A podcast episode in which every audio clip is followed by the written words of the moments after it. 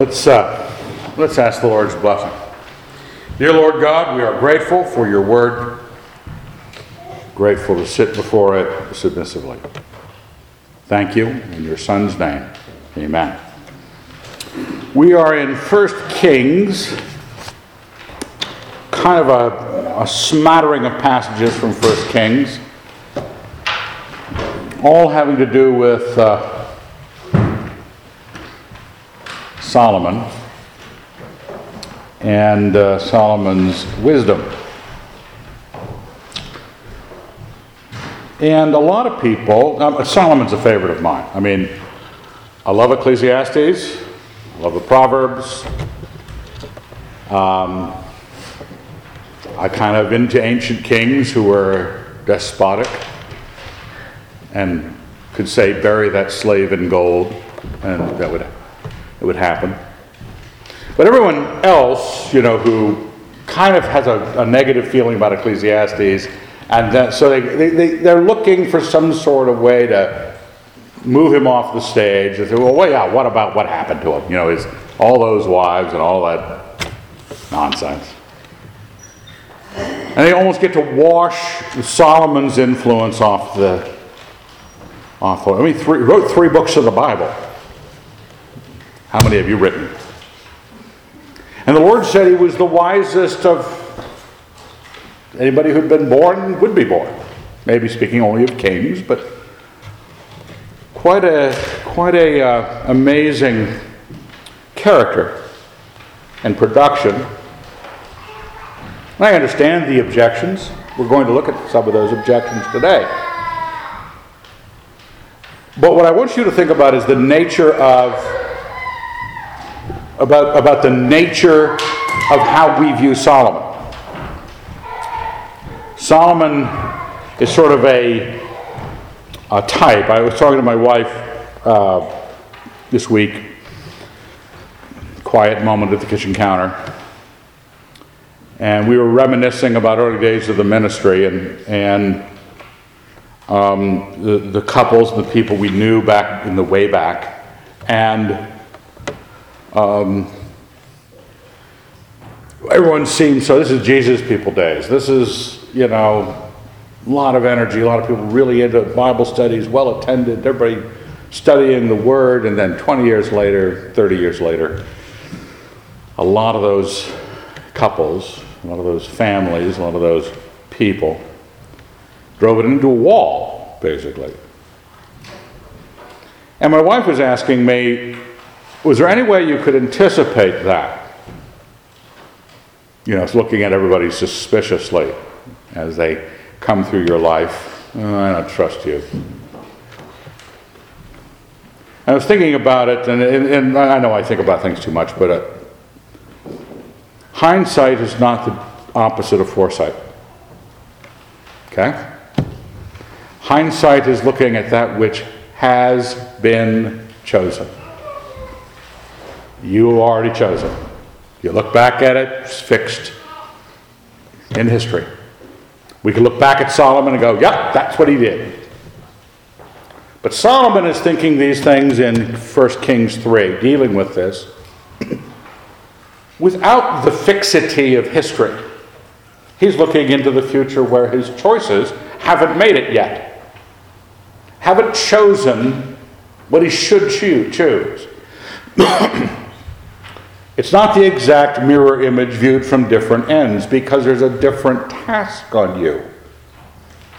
Even if you, you know, even if you're, you know, some of the saints here are, are, are deterministic in their uh, outlook. Even if you hold that view that, that there's that things are fated by God, um, as we look at it, we don't have the privilege of laying claim to the knowledge of what will be.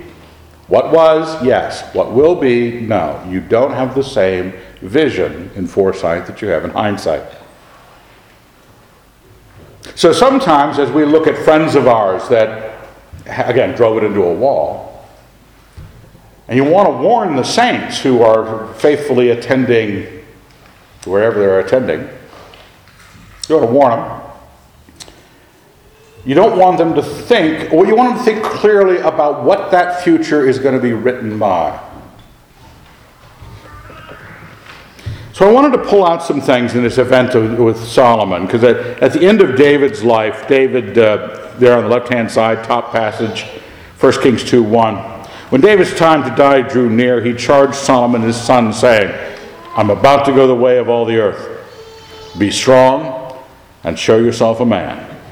And keep the charge of the Lord your God, walking in his ways, and keeping his statutes, his commandments, his ordinances, and his testimonies, as it is written in the law of Moses, that you may prosper in all that you do, and wherever you turn, that the Lord may establish his word, which he spoke concerning me, saying, If your sons take heed to their way, to walk before me in faithfulness with all their heart and with all their soul, they shall not fail you a man on the throne of Israel.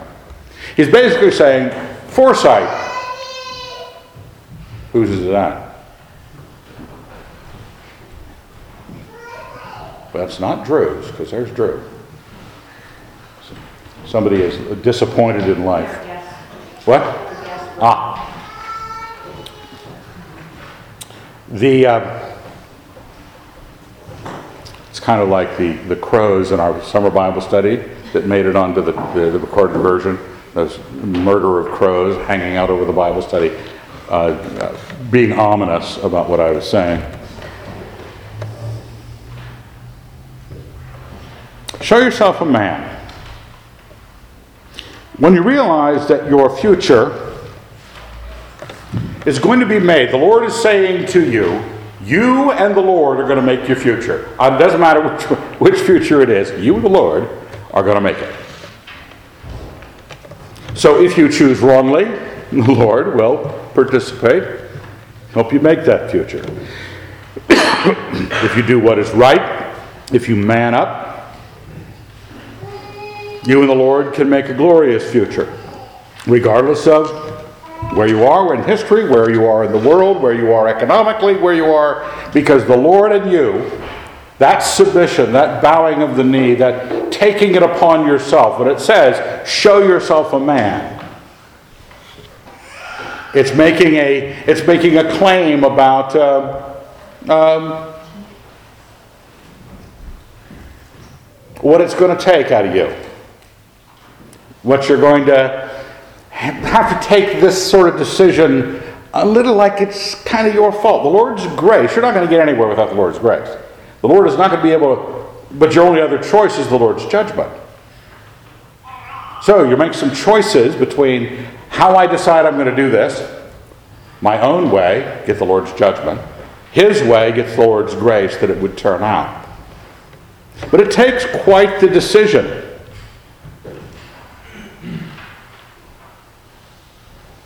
Now, that was David's uh, encouragement to Solomon. And in chapter 3 of Kings, chapter 3 of Kings, it says, Solomon loved the Lord.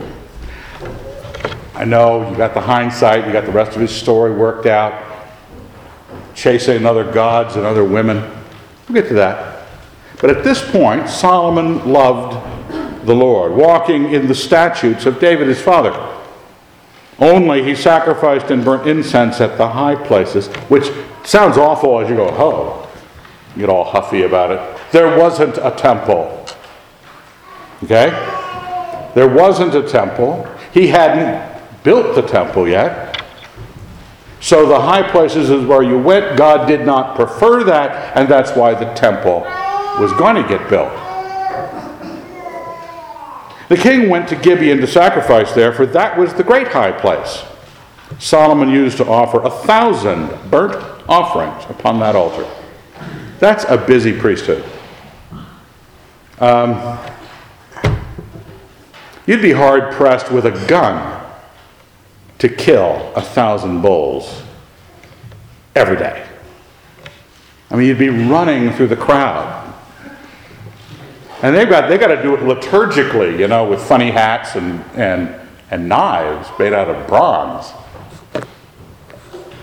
A thousand burnt offerings upon that altar. At Gibeon, the Lord appeared to Solomon in a dream by night. So God is not above, I mean, it's a great high place. It's the, it's not where the people of Israel needed to get to, but it's where they were at. And God met Solomon there in a dream by night. And God said, Ask what I shall give you. And you, some of you have seen Aladdin enough times. Where, what's his name? Who's the guy? Robin Williams gets to be the genie. And you can't imagine God shows up, sort of the, the big jinn, and says, What shall I give you? And you're all imagining those late night conversations after three beers when you decided what you were going to do if you won the lottery. Oh, yeah, I to give a lot to the church. Yeah, you got to bribe God first. So he knows that you're one of those good people. What would I, what, what, what would you, you, sign up for? What, what shall I give you? You're having a, a, a, lucid dream, basically. God's talking to you at the high place at Gibeon. There's a thousand dead cattle in the previous day. You, you, you are a kind of person. You are a kind. You are a set of mindfulnesses, spiritualities, passions, all of which you've been arranging most of your days to certain ordinate values. As you say, I think this is more important, that I be well liked. Make me well liked at school. I want a lot of money. Whatever it is, it's going to show who you are. Are you the man? Are you, are you playing this game to its good end? Are you being strong or are you being weak? And Solomon said, Thou hast shown great and steadfast love to thy servant David, my father, because he walked before thee in faithfulness, in righteousness, and in the uprightness of heart toward thee. And thou hast kept for him this great and steadfast love, and hast given him a son to sit on his throne this day.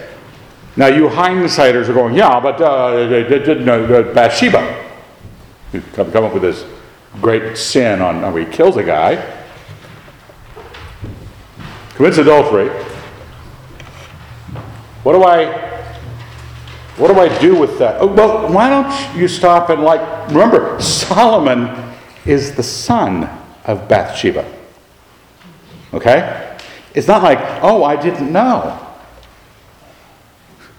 I mean, there's an element of his older brother uh, by Bathsheba died because of David's sin. It's not like he's missing this, but he's looking at David, and David made a set of choices that kept him, and he, like Solomon, writing books of the Bible, where he becomes the article of the Messiah's family line, in the line of the house of David a friend of God, a man after God's own heart. Yeah, you sinned too. And our hindsight sometimes doesn't make enough of the grace of God in dealing with things. But Solomon has looked back at his father and said, wow, God's been good to him and he's been good before God a real thankfulness of what has happened or can happen. Think of these things. You've got, you need to man up. This is a decision about your future. This is how it's going to turn out. Do you want the hand of God gracing you, or you want the hand of God standing against you? Do you, like Solomon, love the Lord? I mean, really. I mean, not, not when the catechism that you are practiced in is chanted but do you love the Lord? Is your, by that I mean, is your face turned towards Him? He, his face is turned towards you. He, he loves you. But this decision, even He loves even the sinners. He died for the sinners. So, do you love Him? Is your face turned towards Him? And when you have the vision that lays it out for you, say, What shall I give you? What does your heart spit out? First thing it spits out of Solomon is thanksgiving for his father, thanksgiving for his circumstance, he's been placed on the throne of his father, not in an easy situation. His brother was already having a party down the way, claiming to have been, been made king. He had a bunch of the priestly set. He had Joab on his side. Only Bathsheba and Nathan the prophet on Solomon's, and God had decided for Solomon. It was a dicey go. He had to have his brother killed to stop that kind of um, insurrection and, and, and treasonous behavior. And now, O Lord, verse 7, my God, thou hast made thy servant king in place of David my father. Though I am but a little child, I do not know how to go out or come in. Basically, I can't tie my own shoes. Now, you know he could. He could go out, he could go in. He was not a child, he was an adult. But what's he saying? After he has thanked God, He's going to play the man. He's going to love the Lord. He's going to thank God. And then he's going to view himself rather accurately. No, you know, this is a meritocracy, and uh, you pick the right guy, Lord. I'm, uh, I'm king material. Well, Solomon, in most people's minds, was king material. It was the glory moment, it's the golden age of Israel. But Solomon's opinion of himself is, I am but a little child. And thy servant is in the midst of thy people, whom thou hast chosen, a great people that cannot be numbered or counted for multitude. It's a big problem I'm facing. Part of manning up is not so that you would understand how big the problem is and run away. But understand how big the problem is and drop to your knees and say, I don't know what I'm doing. I'm not smart enough to run this.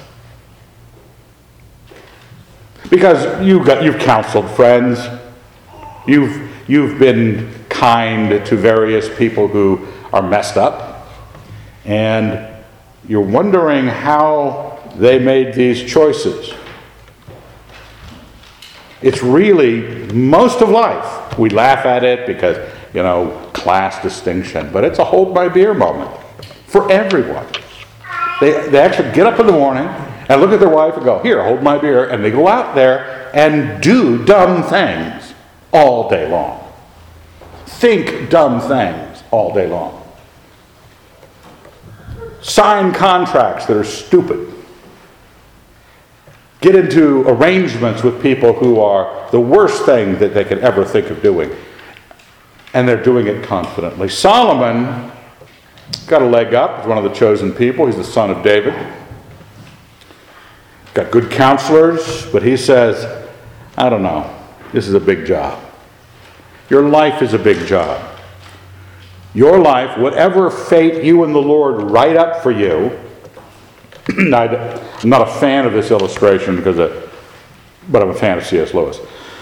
and it, uh, in his uh, work, uh, uh, Great Divorce, because he struggles with the whole issue of time at the end. He tries to have people's lives be decreed, but not by God, but by themselves. He create. I won't explain. Was very imaginative, but to some degree, you are. You and the Lord are going to prove in your life, on your carcass, in, on your grave, what fate you and He wrote. He wants to combine with you on this. He wants to go forward with you on this. He will go forward with you on this. What you going to make it look like?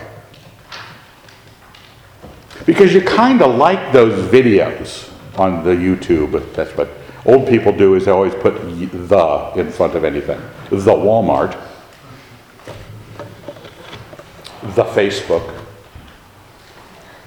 Well, on the YouTube, you, you kind of like those uh, people are awesome videos where they're doing it. Then they have awesome and fails together. You kind of love to see the fails, right? Because if somebody thinks they can make this jump, they're not going to make it. And you know they probably broke every bone in their body. You're laughing there in your living room. Because you enjoy seeing the comeuppance of unwise choices. Do you know? Do you know that your choices are writing what your hindsight will observe? The judgment on the last day is God's perfect hindsight. He's going to pull it all up, everything you've done, whether it be good or evil. Your foresight, your choices, your values are going to come forward and say, Yeah, God and I partnered on this one. This life. Well done, good and faithful servant. Or you can also say, God and I partnered on this one, and I asked him to hold my beer while I messed it all up. You've got a problem called life. God being merciful to you, three score and ten. You might make it to 70, you might make it to 80. My dad makes it to 90 in about a week. Isn't your birthday early October too? Which day? Seventh. My dad's sixth, seventh, I'm eighth. I knew he was a blessed child.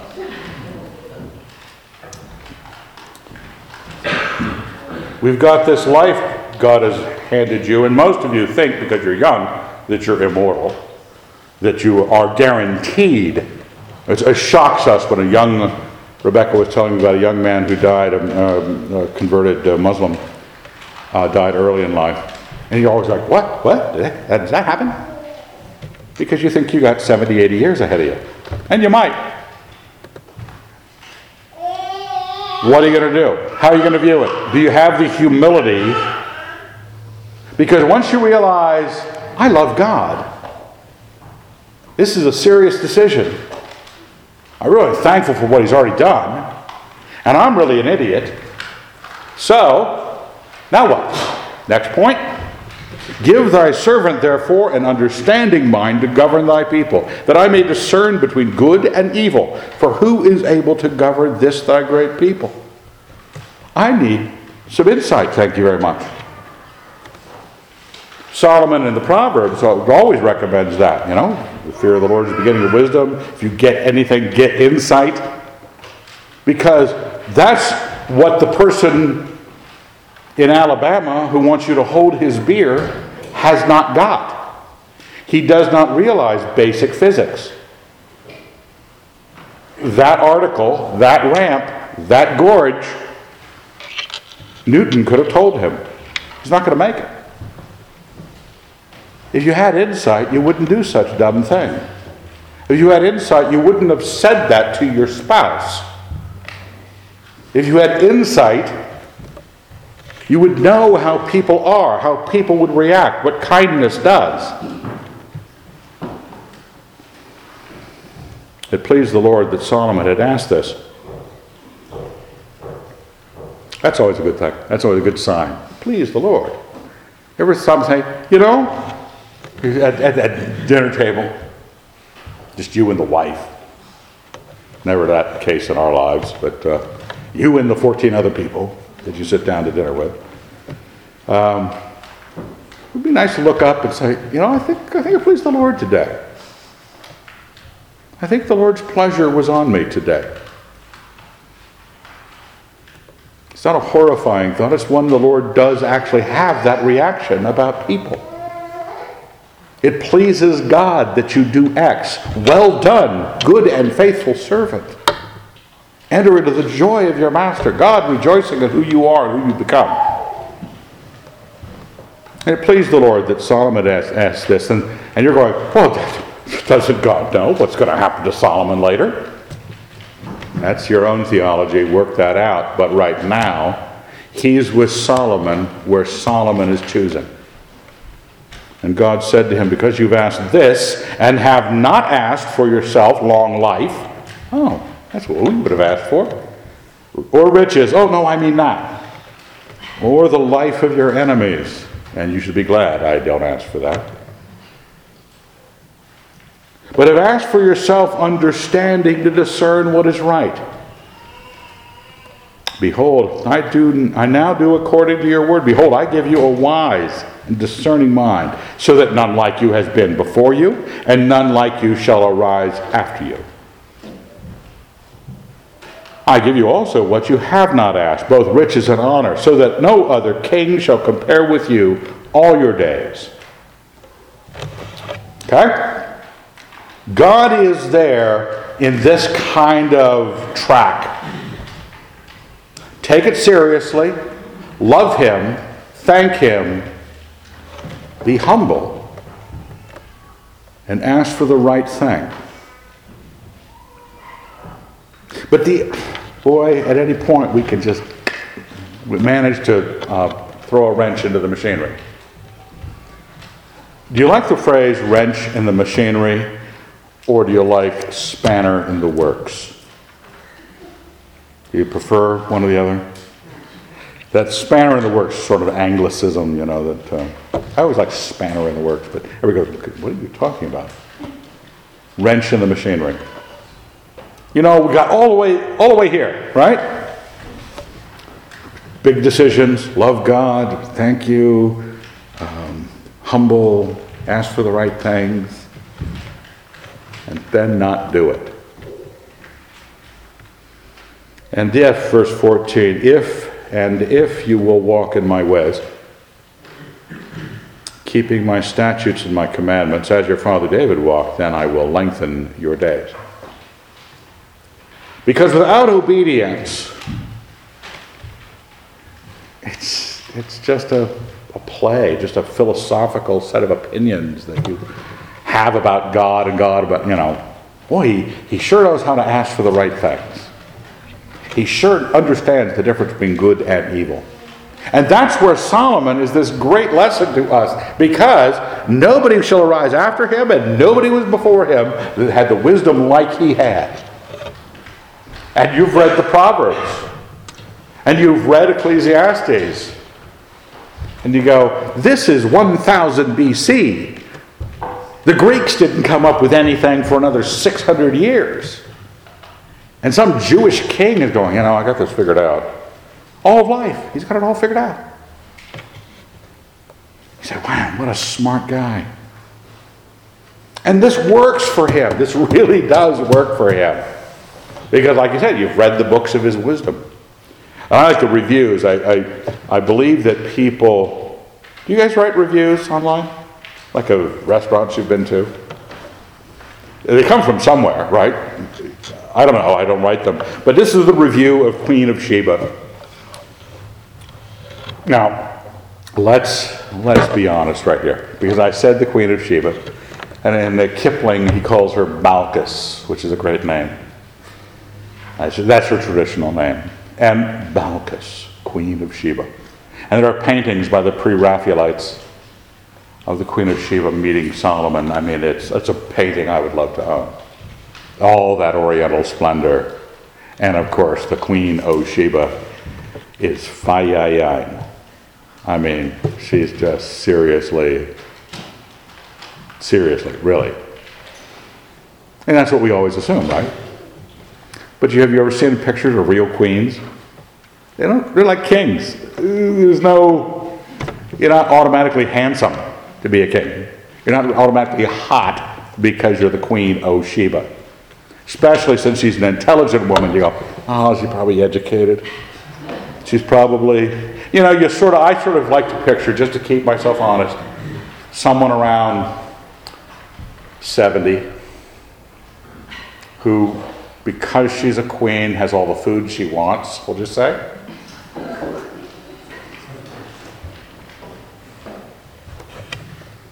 Well, how do you view the Queen of Sheba?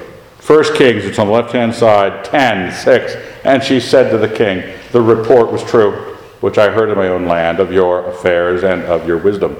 But I did not believe the reports until I came and with my own eyes had seen it. And behold, the half was not told me. Your wisdom and prosperity surpassed the report which I heard. Happy are your wives. His collection had already started at that point. Happy are your wives, happy are these your servants, who continually stand before you and hear your wisdom. Blessed be the Lord your God, who has delighted in you and set you on the throne of Israel, because the Lord loved Israel forever. He has made you king, that you may execute justice and righteousness. This is exactly what Solomon has to be able to do. To be just, this great people, this rule, good, bad, and to understand it. And he, now he does. And the out of town 70 year old large woman from Sheba, she recognizes it. And she recognizes the benefit that it's doing in his life, right? All of his wives, all of his servants get to sit around and hear his wisdom about things. And how can we ruin this? Because you already knew the story, right? You already knew what happens to Solomon. Your story isn't written to, to a pattern where you have to have this success or this failure. Your 2020 hindsight, I don't know what the measure of foresight would be, but it's not looking at what has happened. It's looking at what will be made to happen by God's grace, God's judgment, and your choices. And just like the choices that Solomon made, that David advised, that God was pleased with, Similar, tra- similar track in Solomon's life when obedience starts to go missing. People go, How could he have been so smart? So smart and taken for a ride by those women. Now, King Solomon loved many foreign women. The daughter of Pharaoh and Moabite, Ammonite, Edomite, Sidonian, and Hittite women, and those Hittite women. From the nations concerning which the Lord had said to the people of Israel, You shall not enter into marriage with them, neither shall they with you, for surely they will turn away your heart after their gods. Now, I have as the first thing here on the left hand side love for the world, which you can take your pudgy fingers and grab hold of. And, and say, not because they were from other parts of the world, that was love for the world. But they were the world, they were the pagans. They had other gods. And that changed the way Solomon viewed his court. Partially because just what they brought culturally, what they brought religiously, how you had to make them feel comfortable and home. Partially because they were fine. Solomon clung to these in love. Ah, that's a great phrase. It's not like he married a lot of women. No, he clung to these in love. Which, when it's good women, it's a good thing. When it's bad women, it's a bad thing. The presence of the world, the presence of the way the pagans have made religion to be, adds sex to that. And a desire to please, a desire to be with. And he had 700 wives, princesses, and 300 concubines. Because variety. And his wives turned away his heart. So his love for the Lord wasn't what it ought to be. His wisdom, obviously, hadn't found action. You can see all sorts of wisdom where Solomon, at least at one point in his life, whether it's at the end of his life or before this happened, um, understood what women would do to you.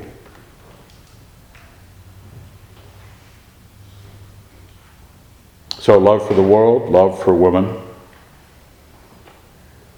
For when Solomon was old, his wives turned away his heart after other gods, and his heart was not wholly true to the Lord. He's got that phrasing. His heart was not wholly true. How many Christians walk into church if they go to a church that has a, a churchy building? Or go to Christian events, whatever, as part of the not quite holy for God. And they think, well, this will keep this God happy. It's no more than anybody else does, no less than anybody else does. I'm, I'm right here, but I'm not wholly true because you serve other agents. as was his heart. He was not wholly true, as was his heart of the heart of David his father. For Solomon went after Ashtoreth, the goddess of the Sidonians, and after Milcom, the abomination of the Ammonites. So Solomon did what was evil in the sight of the Lord, and did not wholly follow the Lord as his father had done.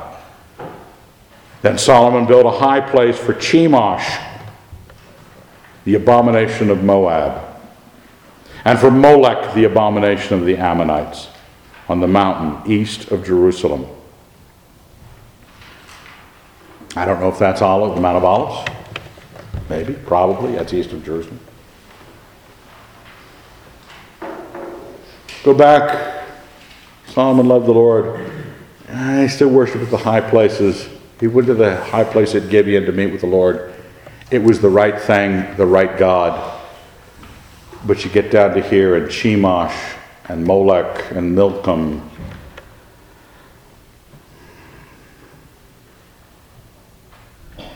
The Ashtoreth. And he was not holy for God. Now, what, what, what has happened here? How did he get not holy for God? Not, not the H O L Y, W H O L Y. Not holy there. And so he did for so and so he did for all his foreign wives who burned incense and sacrificed to their gods. And the Lord was angry with Solomon went from being very pleased with Solomon to angry with Solomon because his heart had turned away from the Lord, the God of Israel. A little side note who had appeared to him twice. What do we do?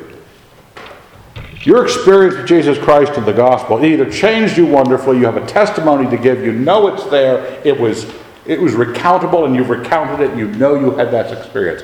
What made that untrue? What greater experience did you have with the Ashtoreth? Oh, it was the chicks. You know, going to the church that she wants to go to.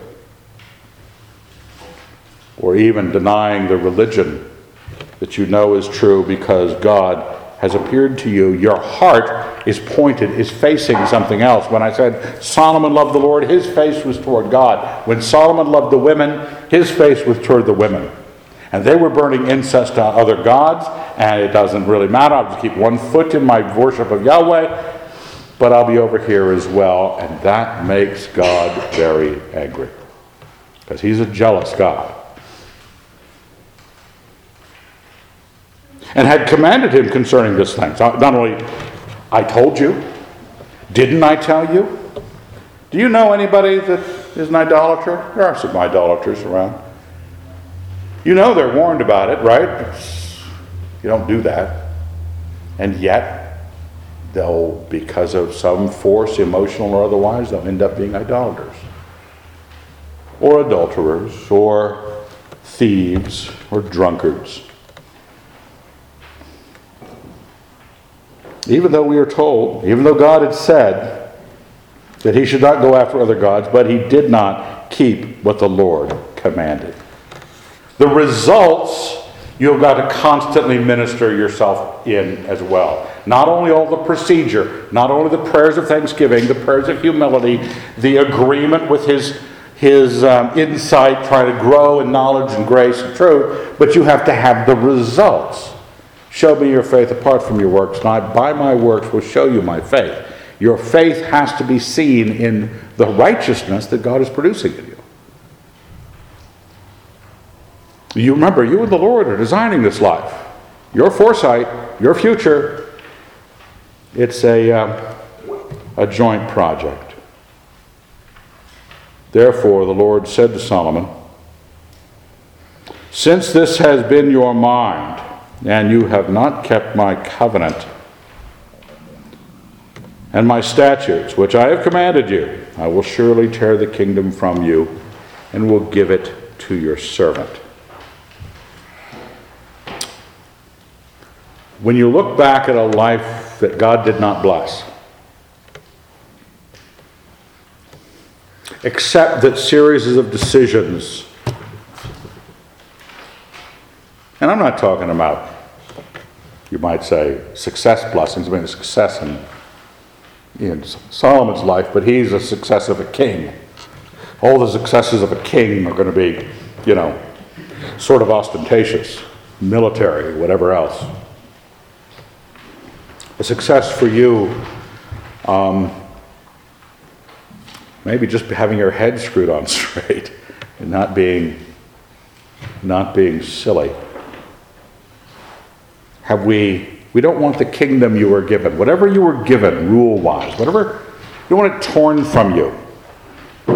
You want to humbly, and, and at any point, you can go back to this sort of thing where you man up and say, I need to, I need to make the right decisions. I need to love my God. I need to thank my God. I need to be humble before my God. I need the insight from the Lord. And I need to obey. Because His blessing is something I really want. Um, I'm going to, there at the end he says that last line, I'm going to give it to your servant. This is Jeroboam he's talking about. He's going to give the kingdom to Jeroboam. And how can that be?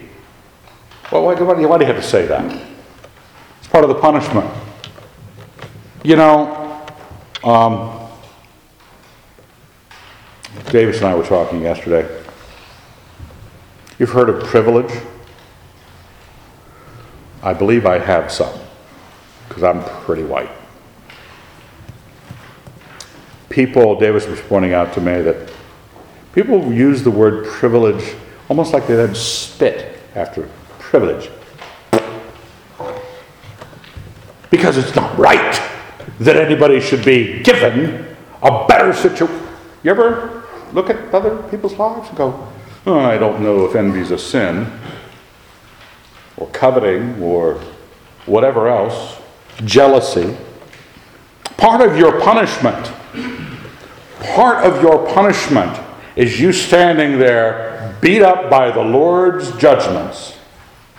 Not talking about what wicked people may do to you or whatever else that you may get as just persecution.